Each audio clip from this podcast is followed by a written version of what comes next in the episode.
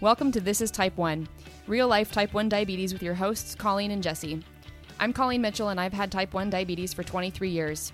By day, I'm a process analyst in the power industry, and by night, I'm an author, blogger, and virtual assistant. I'm passionate about type 1 diabetes education and showing others that this disease doesn't define me. I'm Jesse Tuggy, and I've had type 1 for seven years. I love hiking and painting, and I'm looking forward to working as an engineer after college. My diagnosis has inspired me to take control of my future and learn everything I can about it. Each week on the show, we'll talk about real life with type 1 diabetes, bring on cool people with connections to type 1, and above all, encourage you to understand that this disease doesn't have to hold you back. This isn't medical advice, this is life with type 1. Welcome to episode 31 of This is Type 1, real life type 1 diabetes with your hosts, Colleen and Jesse. Today we're talking about basal rates, or for those of you on multiple daily injections, long acting insulin. We talked a bit about long acting insulin in episode 6 when we talked about insulin in general.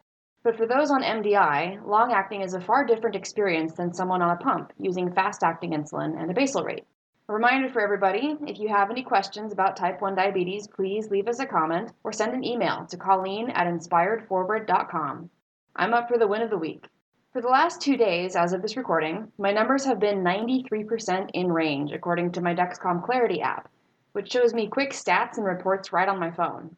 There were a few moments at work the last couple days where I realized I hadn't felt an alarm going off for something like several hours, and when I checked my pump, I was perfectly in range with a flat arrow. In episode 28, Molly Johanna said that she has some line envy from her friends on Control IQ.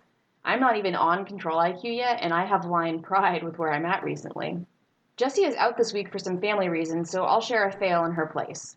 It's good to remember that our technology is not perfect. My last sensor started cutting out two days before its limit, and it barely held on to day 10. And that sensor was the replacement that Tandem sent for the one that failed on my ski trip in January. It can be really easy to expect perfection from all our technology, but the reality is that things do go wrong, and all we can do is manage how we react to those things. Our diabetes hack this week is to go to bed earlier. Sleep is essential for recovery and also for managing blood sugars. When we stay up late and don't pay attention to what our bodies need for rest and recovery, we always feel the effects of it with our health. Also, pay attention to the quality of sleep you're getting. Highs and lows during the night impact the quality of sleep, and that can become a cycle of pain. So, to start this episode off, let's talk first about what exactly we mean when we talk about basal rates. So, this is a very common phrase among type 1 diabetics, especially those who use insulin pumps. More than 60% of type 1 diabetics use insulin pumps, compared to just 1% in 1995 when I was diagnosed. I was actually one of the first campers at Panther Camp to wear an insulin pump back in 2003. Basal rate refers to the continuous stream of insulin delivered by the insulin pump. It mimics long acting insulin by giving microdoses every minute or so. Basal rates are programmed into the pump in terms of units per hour. My highest rate is 1.9 units per hour, and that's in the morning hours between 4 a.m. and around 10 a.m. Basal rates should actually peak in the morning like that to account for dawn phenomenon, which is a phenomenon where blood sugars naturally rise when waking up even if you didn't eat anything. A higher basal in the morning counteracts this phenomenon. And fun fact, non-diabetics also have a basal rate. It's just controlled by the pancreas. It handles things like exercise or sickness or pressure changes based entirely on biological signals in the body. Y'all non diabetics are lucky with your fully functioning pancreases. My total basal rate for a day on my regular basal profile is 30.9 units, but I rarely actually hit that number because of the time my pump goes into auto suspend or when I force suspend to shower. The more accurate number over the last 30 days is 29.25 units. It's just a difference of 1.65 units per day, but that's equivalent to a correction dose for a blood sugar over 180 for me. Now, on tandem pumps, you can program up to six different basal profiles. This means you can have a profile for exercise, for a regular day, or for any other situations that you know you'll need either more or less insulin during a certain time frame. I have profiles for regular days, days when I get on an airplane in the morning, days when I go skiing, and days when I eat dinner, since eating dinner sends my blood sugar high overnight, even if I don't eat any carbs. I still need to set up a profile for staying up late since that messes with my numbers too. A good use for basal profiles is actually shift work especially switching between day shift and night shift. My tandem pump uses a program called Basal IQ, which turns off the basal delivery if the CGM predicts a low in the next half an hour. That has been an absolute game changer with my A1Cs over the last year. And I know Jesse is not on today to talk about the Medtronic 670G, which has something called auto mode, but the 670G can override programmed basal rates when the auto mode is on because it calculates the basal rate based on real time blood sugars from her CGM. In auto mode, it's called auto basal. Auto mode doesn't stay on all the time, and it really depends on accurate and consistent sensor data to work. So, for the three months or so that Jesse took off from wearing her sensor, she had to rely on programmed basal rates and testing her blood sugar with a meter. Now, what about calculating basals? Well, a quick and dirty and totally non scientific way to find out what your total daily dose should be based on your weight is to take your weight in pounds and divide it by four. That number is a bit of a ballpark estimate for how much insulin your body needs to maintain your weight. And I say this is non scientific and a ballpark estimate because a lot more goes into calculating your basal rates and managing your weight than just the insulin. So, a quick example my total daily dose is around 35.25 units. That's maintenance for someone weighing 141 pounds, which means I'm at a good total daily dose to reach my goal weight. Once you have your total daily dose, you need to think about your basal to bolus ratios. In my experience, endocrinologists have said that the 24 hour total amount of insulin from a basal rate should be half of a diabetic's total daily dose. In practice, this ratio varies a lot based on who you talk to, how we eat, our activity levels, other medical issues, and a bunch of other factors. My ratio over the last 30 days is 83% basal, 17% bolus. Sometimes there's a very rare day when I have 100% basal and 0% bolus, meaning I didn't have to take any corrections or give insulin for anything I ate, and those are pretty fun days. If you Google it, Wikipedia will tell you that most adults over 21 will have a basal to bolus ratio of 40 to 60, meaning 40% comes from basal and 60% comes from bolus. If you eat a diet heavier in carbs, that's a good place to start. But if you eat low carb like us, you'll automatically bolus less often, and 40 to 60 wouldn't work as your ratio. You could try starting off at 70 30 or 75 25 to figure out what works best for you. Now, that being said, I'm very comfortable messing with my own basal rates, but if you're just starting out with an insulin pump or you're newly diagnosed, please talk to your doctor about what your basal rates should be. And don't be afraid to ask questions and test out different settings if it's not working between doctor appointments. Now, like all things with type 1 diabetes, we'll never get it right the first try. So, this is why it's really important to always have a mindset towards experimentation and curiosity rather than perfection. And that's where basal testing comes in. Chances are your basal rate will change as you get older, and they can vary wildly per person. I've seen young kids at diabetes camp with extremely high basal rates, some of whom are still in the honeymoon phase, so their rates are pretty low, and everything in between.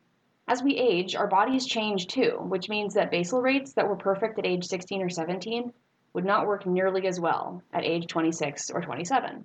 My basal rates and total daily dose 10 years ago were more than double what it is now, partly due to the changes I made with what I eat every day. Basal testing is the process to find out what your basals actually need to be. With basal testing, it's important to remember that the effects of any changes to the basal rate show up around two hours after the change is made. This is why basal IQ on the tandem pumps isn't perfect.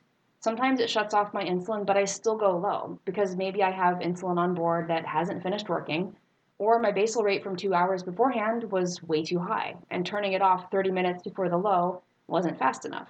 Basal testing is best done when fasting because it lets you see how your blood sugars react without any external stimulus from food. If you notice your blood sugar going down around a certain time in the day, adjust your basal from two hours beforehand. You might find that you need a different basal profile on the weekends versus during the week. I think basal testing can be fun because I like seeing the data and identifying different things that affect my blood sugar at any given time. It's also less of a challenge for me to basal test because I practice intermittent fasting, which means I eat only during a specific window of time during the day, usually the morning, and that makes the afternoon prime for basal testing. It's not that far of a stretch either for me to extend a fast to 24 hours to get the morning basal testing done. I've only done a couple of 24 hour fasts, but when I do, I try to notice what my blood sugar is doing and if I need to adjust any basal rates. Another cool feature with basal rates are temporary basals. Temporary basals are features on insulin pumps that lets you override a current basal rate with a percentage of the current rate. In tandem pumps, the temporary basal rate is 0% to 250%. On my old Medtronic pumps, there was an option to program an actual rate in units per hour as the temp rate, but I never actually used it. And I can't say for sure if it's still a feature on current Medtronic pumps since Jesse's not here to tell us. Temp rates are great for preventing a low before basal IQ or auto mode kicks in, for giving extra insulin to bring down a high, or for periods of exercise, for high stress events, and basically any activity that's out of the ordinary where you might need a temporary different rate. When I shower in the morning, I put a temp basal of 0% on for about half an hour, so I don't lose insulin while I'm unhooked. And I do it that way because if I suspend insulin delivery using the suspend option, the pump will alarm every five minutes to remind me that it's in suspend, whereas with a temp of 0%, it will only alarm once to tell me I'm below my minimum basal threshold. I actually learned last month that I experience adrenaline highs when speaking in front of large audiences, so the next time I speak, I'm going to set a temporary basal to help mitigate that rise. I also don't want to overcorrect because I'd rather be high than low while standing up and talking in front of people. Okay, long acting insulin for you guys on MDI. Well, your basal rate comes from your long acting insulin. Surprise, surprise. Those are the brands like Levemir, Lantus, Basaglar, and Tresiba. Long acting insulin takes up to four hours to start working in the bloodstream. Most long acting insulins work for 24 hours, but Tresiba works for up to 42, so that's a bit of an outlier. And because it takes four hours to start working and lasts for 24 hours, it's really important to inject long acting insulin at the same time every day to avoid any lags in it starting or any overlap or stacking of doses. For some people, this strict and prescribed way of doing things helps keep them on track. But for most people, the pump is offering the flexibility that long acting insulins don't. Because long acting insulin is one injection per day or two, depending on how you do it, it means you can't turn it off if you're going low, and it's a lot harder to do any basal testing. Figuring out the dose on long acting insulin involves a lot more trial and error than on a pump. You might have to take less long acting insulin if you know you're going to be exercising a lot one day, like maybe you're going skiing or hiking, and you might have to give more long acting insulin when you're sick, because blood sugars run high for most people when they're sick with the cold or the flu. Now, I'm biased when I say that using a pump with fast acting insulin and a basal rate is better than long acting, and I know that MDI works for a lot of people much better than pumping does. It just depends on the person. So, if you're on injections and you're getting tired of the routine with long acting insulin, know that pumps and variable basals could be your best friend. That was just a quick introduction to basal rates, and now we're on to our diabetes spotlight. The spotlight this week is actually on the recent news about Medtronic's pump recall, specifically the 600 series of pumps, for potential pump failure or overdosing of insulin. That's scary. In February 2020, Medtronic issued a Class 1 recall notice, and that's considered the most serious class of recall for certain 600 series pumps, and the recall affects over 322,000 pumps. This is a quote there have been reported incidents of a loose reservoir that can no longer be locked into the pump. The reservoir can become loose due to a broken or missing retainer ring that prevents a proper lock.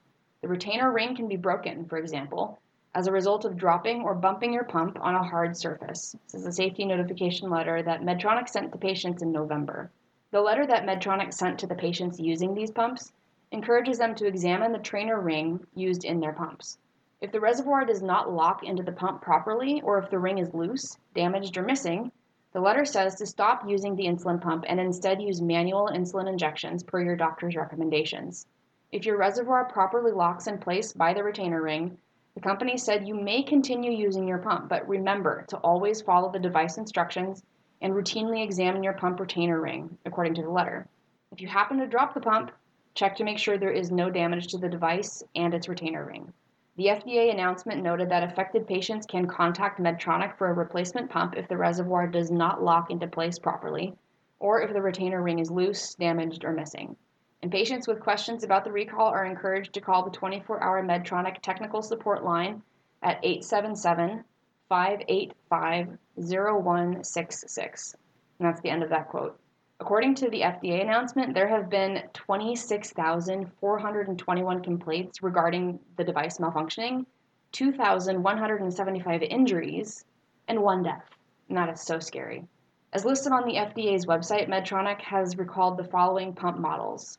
Model 630G, distributed in September 2016 to October 2019, and Model 670G, distributed in June 2017 to August 2019. So if you wear a 630G or a 670G issued during those time periods, please check your pumps. Medtronic has recalled pumps before, but this one is a big deal because of how many are affected. And on that note, our question for you guys this week is Are you on a pump or MDI? Which do you prefer when it comes to your basal or your background insulin? What challenges have you faced using either of those? Let us know in the comments or by sending an email. And that is it for this short episode of This is Type 1. You can find the show notes at inspiredforward.com slash episode 31. That's the number 31. And if you have an idea for an upcoming episode, please leave us a comment or send an email. You can get straight to our podcast page by going to thisistype1.com. Our music is by Joseph McDade, and our audio wizard is my husband Tim. I'm on all social media as at Inspired Forward, and our email is colleen at inspiredforward.com. Jesse's on Instagram as at JJ underscore crystal KAT. Please feel free to send her any questions or comments you have about Type 1 or about the show. Thank you so much for listening. If you like this episode, please share it with your friends, family, and follow us on whatever podcast platform you listen through. And if you prefer to get an email update whenever there's a new episode, subscribe to the email list at inspiredforward.com. Roundup emails go out on Saturday mornings and always include the show notes for the latest episode. Be sure to listen next week when we talk about why you should attend a diabetes camp, even if you're an adult. Jesse and I met at diabetes camp, and it's the highlight of every summer for me. Remember, you control your diabetes. It doesn't control you.